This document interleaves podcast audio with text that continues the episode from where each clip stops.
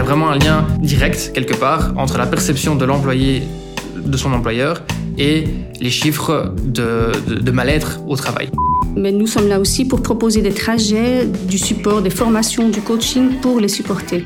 Le fait est que si on arrive à donner à ces people managers les outils dont ils ont besoin, ils vont être capables, comme je le disais, de capter les besoins de leurs collaborateurs avec un peu de chance de diminuer les facteurs de stress. Vous écoutez le podcast HR Magazine. Un journaliste célèbre interviewe un expert sur un thème d'actualité dans le domaine des RH. Cet invité vous inspirera sur les dernières évolutions du secteur RH et jettera un regard sur l'avenir. Votre présentatrice est Lisbeth Imbo. Bienvenue à tous dans ce podcast RH. Le but aujourd'hui est de parler du bien-être de tous les employés, bien sûr, mais surtout aussi du bien-être des people managers, ceux qui prennent soin de tout le monde, tout le temps, pour ainsi dire. Chez nous, aujourd'hui, Naïma El Akel, Learning and Development Partner chez AG Insurance depuis six ans, et Remy Sidiki, Marketing and Communication Director depuis trois ans chez AG Health Partner. Soyez tous les deux les bienvenus. Naïma et Remy, que faites-vous exactement et pourquoi êtes-vous, vous deux, ici ensemble? Alors bonjour à tous. Euh, donc effectivement, je suis euh, Learning and Development Partner euh, chez AG. Donc j'ai le plaisir euh, de m'occuper de tous les trajets leadership, donc tous les supports qu'on peut proposer, donner aux people managers. Donc euh, c'est un contact que j'ai avec eux quotidiennement pour comprendre des besoins. Et c'est dans ce rôle-là que je suis là aujourd'hui pour témoigner avec vous de ce qu'on fait concrètement chez AG pour nos people managers, pour les supporter. Et bonjour Rémi. Bonjour. donc voilà, moi c'est Rémi, je suis marketing director chez AG Health Partner. Euh, je, m'occupe en fait de tout ce qui est accompagnement en termes de communication chez les organisations euh, qui veulent s'occuper du bien-être au travail de leurs employés de manière générale. Euh, donc, on a mis en place le Wellbeing, well as a Service. C'est en fait trois piliers principaux. Il y a d'abord le pilier digital, qui est notre plateforme de bien-être My Health Partner. Et puis, il y a un pilier analytique. Grâce à My Health Partner, on va pouvoir aller capter toute une série d'informations et des actions qui sont entreprises sur la plateforme. Et finalement, le pilier humain, puisque ça reste une thématique qui est intrinsèquement humaine, où là, on a nos well-being managers qui vont accompagner les entreprises, en fait. Et le lien entre vous deux, c'est le well-being alors? Oui, bien sûr, le well-being, le well-being surtout aussi envers le people manager, hein, le, bien-être de nos people managers. Parce que vous voulez bien parler du people manager. Aujourd'hui, Naïma, pourquoi?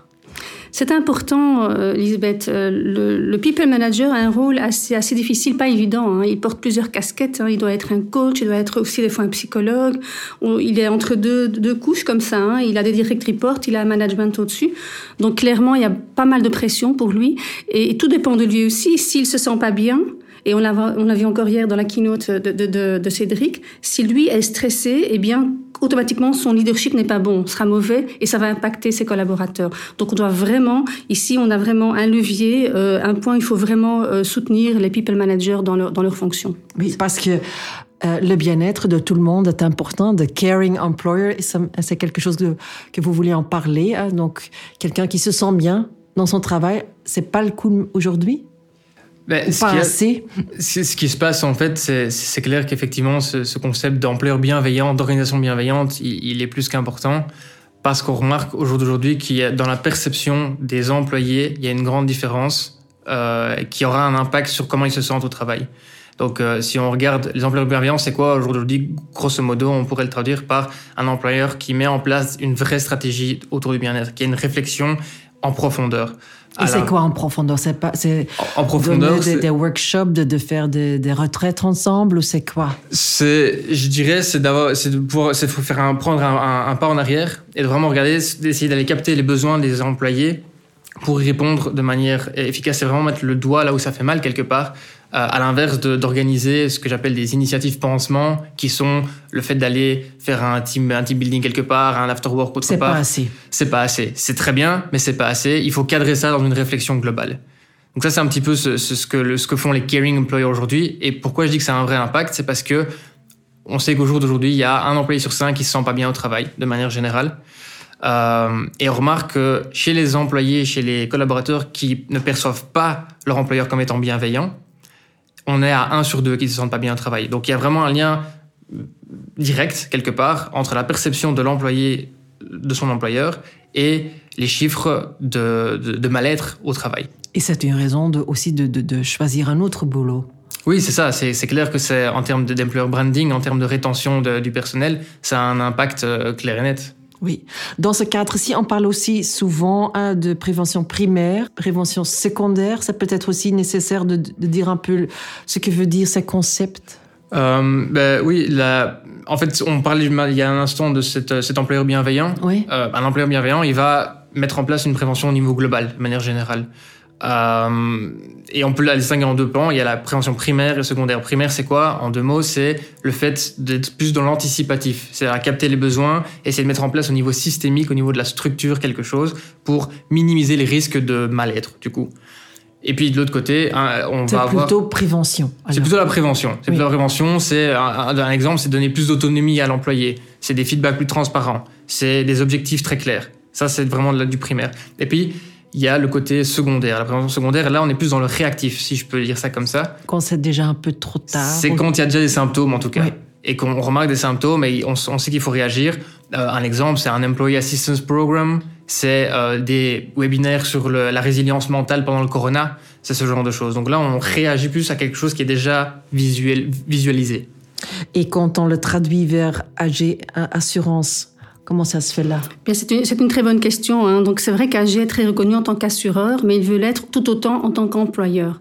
Et comment? Eh bien, il veut mettre l'employeur. Nous voulons mettre l'employeur au centre de nos préoccupations. Donc vraiment au centre. Et ça se traduit concrètement par plusieurs choses, notamment en termes de prévention primaire. Par exemple, euh, dans le cas des New Ways of Working, hein, donc c'est euh, nouvelles manières de travailler. Et le Covid a joué un rôle d'accélérateur, mais c'était déjà dans, dans, les tendances. Eh bien, euh, chez AG, on a voulu vraiment euh, décider ça ensemble avec les collaborateurs, les impliquer ensemble par des discussions, par des, euh, des push checks par exemple, pour, de, pour leur demander leur avis, leur input, et ensemble à décider comment est-ce qu'on veut ensemble travailler dans le futur. Et donc ensemble, on a, on, a, on a créé une charte. Et dans cette charte-là, on a décidé, avec l'ensemble des collaborateurs, de travailler, par exemple, sur l'efficience et la collaboration et la connexion. Et sur base de ça, eh bien, euh, on, on, a pris des décisions un peu dans le cadre structurel. Par exemple, pour le bien-être des collaborateurs, eh bien, dorénavant, euh, on va fixer des meetings. Au lieu des meetings d'une heure, eh bien, ça va être des meetings de 50 minutes. Hein, vraiment pour, euh, pour déjà avoir plus de temps, pour pouvoir respirer entre deux meetings. Et pour pas avoir des meetings back-to-back comme on a deux jours hein, voilà, maintenant. Exactement. C'est incroyable, hein, ça se finit à, 3 heures et l'autre commence à 3 voilà, heures. Voilà, et toute la journée, on n'avait que des meetings comme ça, sans même avoir le temps euh, de faire une petite pause. Donc ça, c'est quelque chose de structurel qu'on va mettre en avant chez AG. Mais à côté de ça, on va également promouvoir certaines actions, euh, des conseillers, par exemple, via des, des vidéos, des trainings, etc., dire, tiens, aider les gens à réfléchir sur, tiens, si tu reçois un meeting, euh, réfléchis, est-ce que tu as vraiment, est-ce qu'il y a une valeur ajoutée Est-ce que tu assises dans ce meeting-là Est-ce que tu peux dire non? Voilà, ça aussi, se dire, ok, à un moment donné, ose dire, ose t'exprimer. Si à un moment donné tu as besoin d'une pause, prends-la. Si à un moment donné il y a une chose où tu n'es pas d'accord, où tu es trop stressé et tu as besoin de te déconnecter, déconnecte-toi. Euh, en termes de focus. Des, des petits trucs. Oui, c'est vraiment des petits trucs mais qui, vont, qui font la différence euh, au jour le jour, tout à fait. Mais vous dites, on en a parlé à tous ensemble, on a tous ensemble créé ce charter.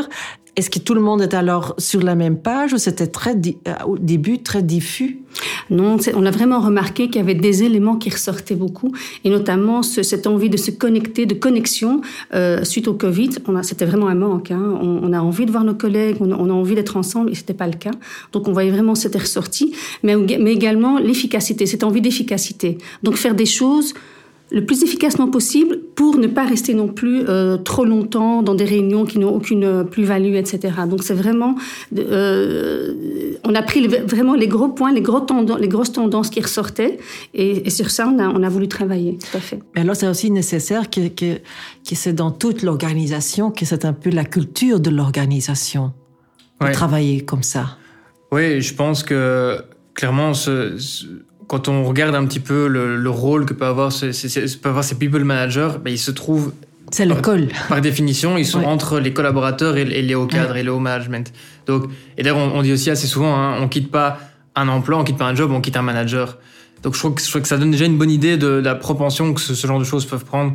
Et en fait, on remarque, quand on regarde un petit peu aussi dans la littérature et dans les recherches qui sont, il y a pas mal de recherches, qui se fait, encore pas assez, mais il y en a, que la satisfaction d'un employé par rapport à son manager elle est en tête du top 10 des grands facteurs déterminants par rapport à l'épanouissement dans le travail.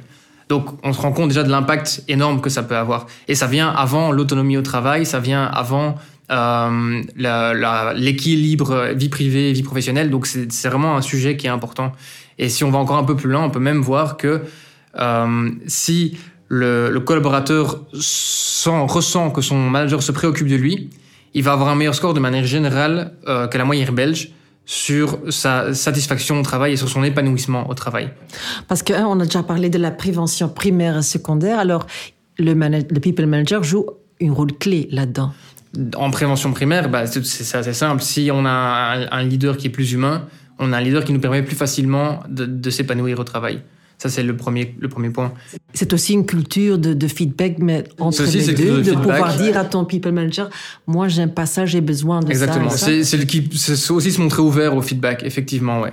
Donc il y a ce, ce, premier point qui est un peu le primaire, qui est nouveau le structurel. Donc c'est des, des, changements en amont qu'on doit être prêt à faire, qui demandent un travail de fond. Et puis il y a, il y a le deuxième point qui est un peu le, la prévention secondaire. Et là, c'est peut-être plus évident bah, par définition, le team leader, il est en contact quasi constant avec ses équipes, il a un contact privilégié avec ses équipes, et donc il a aussi une possibilité de capter des petits signaux, de lire, entre les lignes, si je peux dire ça comme ça, euh, pour vraiment aller essayer de, de, détecter des éventuels symptômes de mal-être à un moment ou à un autre, et travailler pour euh, les, les résoudre quelque part. Et donc là, on est vraiment dans cette question du réactif. Ouais. On demande beaucoup du people manager aujourd'hui. Il doit être tout, il doit savoir tout, aider tout le monde. Mais qui est là pour le people manager? Très bonne question, encore une fois. Oui. Naïma, je nous vous aime bien. Nous sommes là. nous, nous c'est notre rôle aussi hein, de, de, supporter les people managers. Euh, bien sûr, ils ont plusieurs défis, euh, mais nous sommes là aussi pour proposer des trajets, du support, des formations, du coaching pour les supporter. Si je vais prendre un exemple, oui. on vient de parler de feedback euh, maintenant, et c'est super important. De, de, on veut évidemment évoluer vers une culture de feedback. Euh, mais, mais, un people manager va dire oui, ok, le feedback, mais, mais ok quoi? Euh, Finalement, ici, l'idée c'est de le supporter. On, on, a, on, a, fait un pilote par exemple, où dans ce pilote-là, on a impliqué aussi bien les people managers que les collaborateurs. Et l'idée c'est de leur donner des outils sur, OK, comment est-ce que je donne du feedback, comment est-ce que je reçois du feedback, comment est-ce que je demande du feedback aussi, mais aussi pour se donner du feedback, il faut aussi créer un environnement de safety, de psychological safety. Donc vraiment un environnement sain où je, je me sens en sécurité pour oser dire les choses sans avoir peur que ça me retourne dessus juste après. Donc ça aussi, ça se travaille, ça s'apprend. Donc là aussi, on a, on a prévu des formations sur le terrain euh, pour ces people managers là et les collaborateurs et aussi sur comment est-ce qu'on discute du, de mon développement hein, comment est-ce qu'on va mettre sur la table le développement et comment est-ce que je vais moi en tant que people manager essayer de stretcher la personne qui est dans mon équipe. Donc tout ça c'est un suivi qu'on prévoit et avec des push checks donc, on regarde un petit peu l'évolution euh, du trust, l'évolution euh, de comment se sent les, le collaborateur, le manager, combien de feedback il se donne et comment est-ce qu'ils se sentent. Et on voit que ça fonctionne, ça marche. Donc, c'est vraiment un, projet qu'on a envie d'étaler. D'ailleurs, on va relancer ça euh, au mois de janvier pour au moins un quart de la population d'âgés. Donc, euh, c'est vraiment très important, c'est la base en fait. Hein. S'il n'y a pas un trust, s'il n'y a pas de la confiance, on peut pas se donner du feedback. Et si on ne peut pas donner du feedback, on peut pas euh, évoluer, pas grandir. Euh, voilà, donc ça c'est un petit peu notre euh, nos ambitions en tout cas cette année. Et comment est-ce qu'ils ont réagi ces people managers dans ce projet-là? Est-ce qu'ils étaient contents que finalement il y avait quelqu'un qui, qui s'occupait d'eux ou? Eh ben, Ils étaient bien sûr très contents. C'était pas tout le temps facile évidemment, ah ben non. parce que euh, on a on a c'est aussi confrontant parfois, non? Tout à fait. Donc c'était confrontant parce qu'au début, on voit quelle est la situation actuelle dans l'équipe, qui n'était pas très honnêtement si mauvaise que ça. Hein.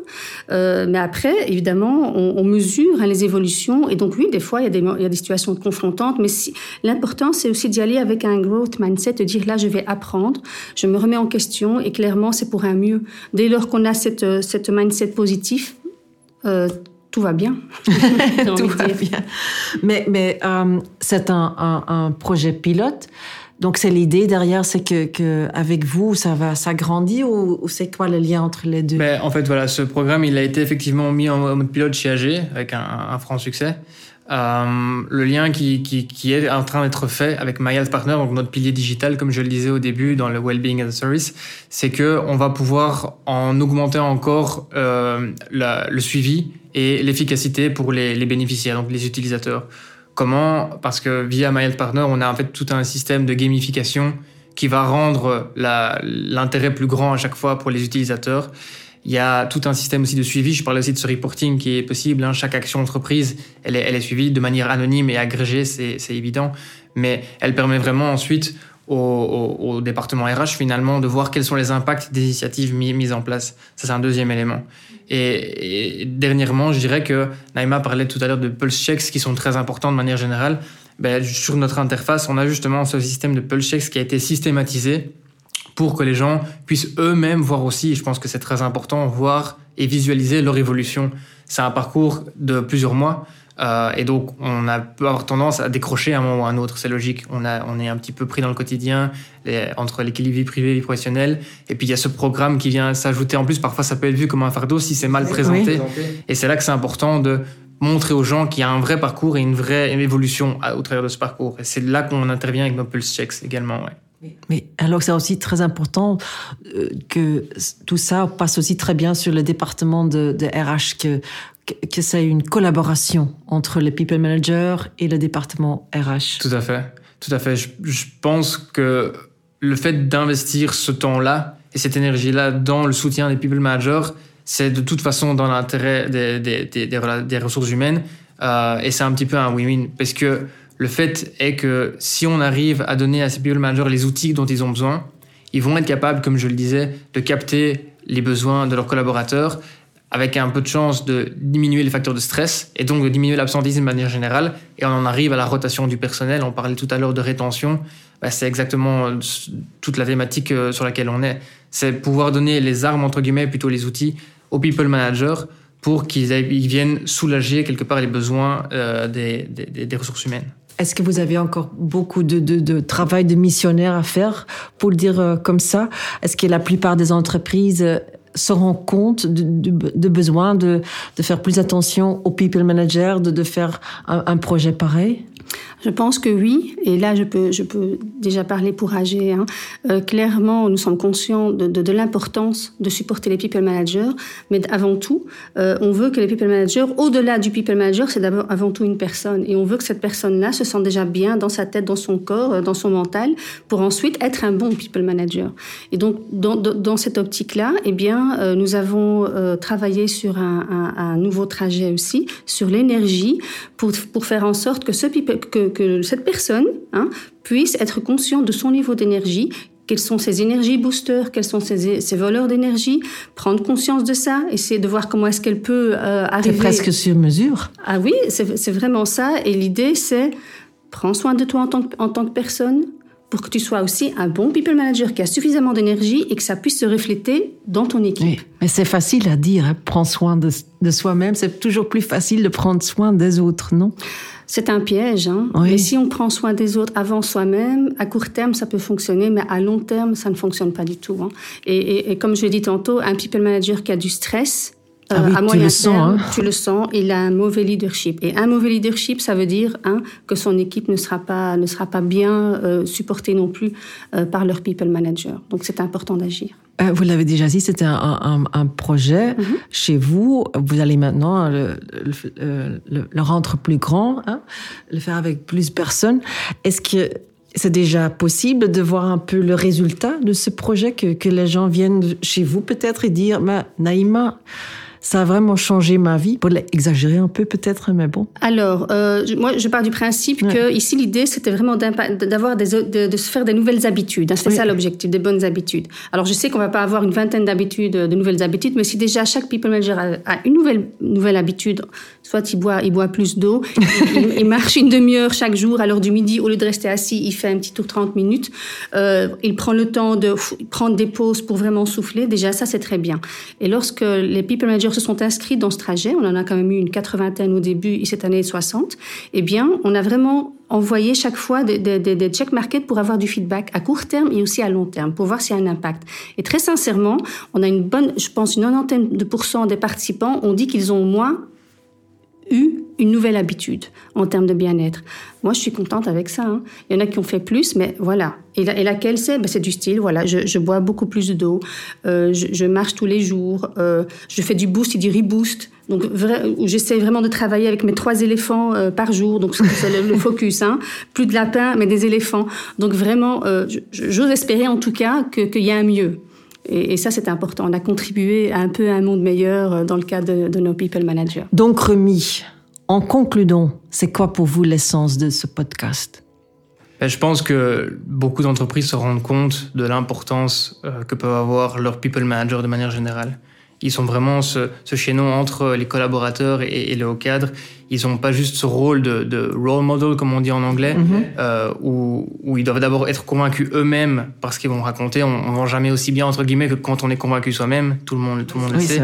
Et, c'est d'où l'importance, je pense, de ce, de ce trajet expliqué par Naïma, où on va montrer aux gens que travailler sur leur bien-être, ça leur permettra de travailler au bien-être des autres. Ça, c'est vraiment, c'est vraiment un, premier aspect. Et puis, il y a cette idée aussi, tout simplement, de pour pouvoir s'occuper de soi-même, pour pouvoir s'occuper des autres, il faut d'abord s'occuper de soi-même. Et, j'aime bien toujours revenir sur cette, cette, cette métaphore que quand on prend l'avion et qu'il y a le, ces masques à oxygène qui tombent automatiquement, la première chose que le personnel de bord il vous dit, c'est de le mettre d'abord sur vous avant de le mettre sur vos enfants, alors que naturellement, on, a ce réflexe intrinsèquement humain d'aller essayer de, le mettre à, notre famille. Donc je pense que c'est cette première preuve de dire travaillons d'abord sur le bien-être de nos managers eux-mêmes, montrons-leur toute la valeur ajoutée, et ensuite ça bénéficiera à toute l'entreprise. On va voir, je dois aussi boire plus d'eau. je vais commencer aujourd'hui. Merci beaucoup Naïma et Rémi et aussi à vous tous de nous avoir écoutés jusqu'à la fin. À la prochaine.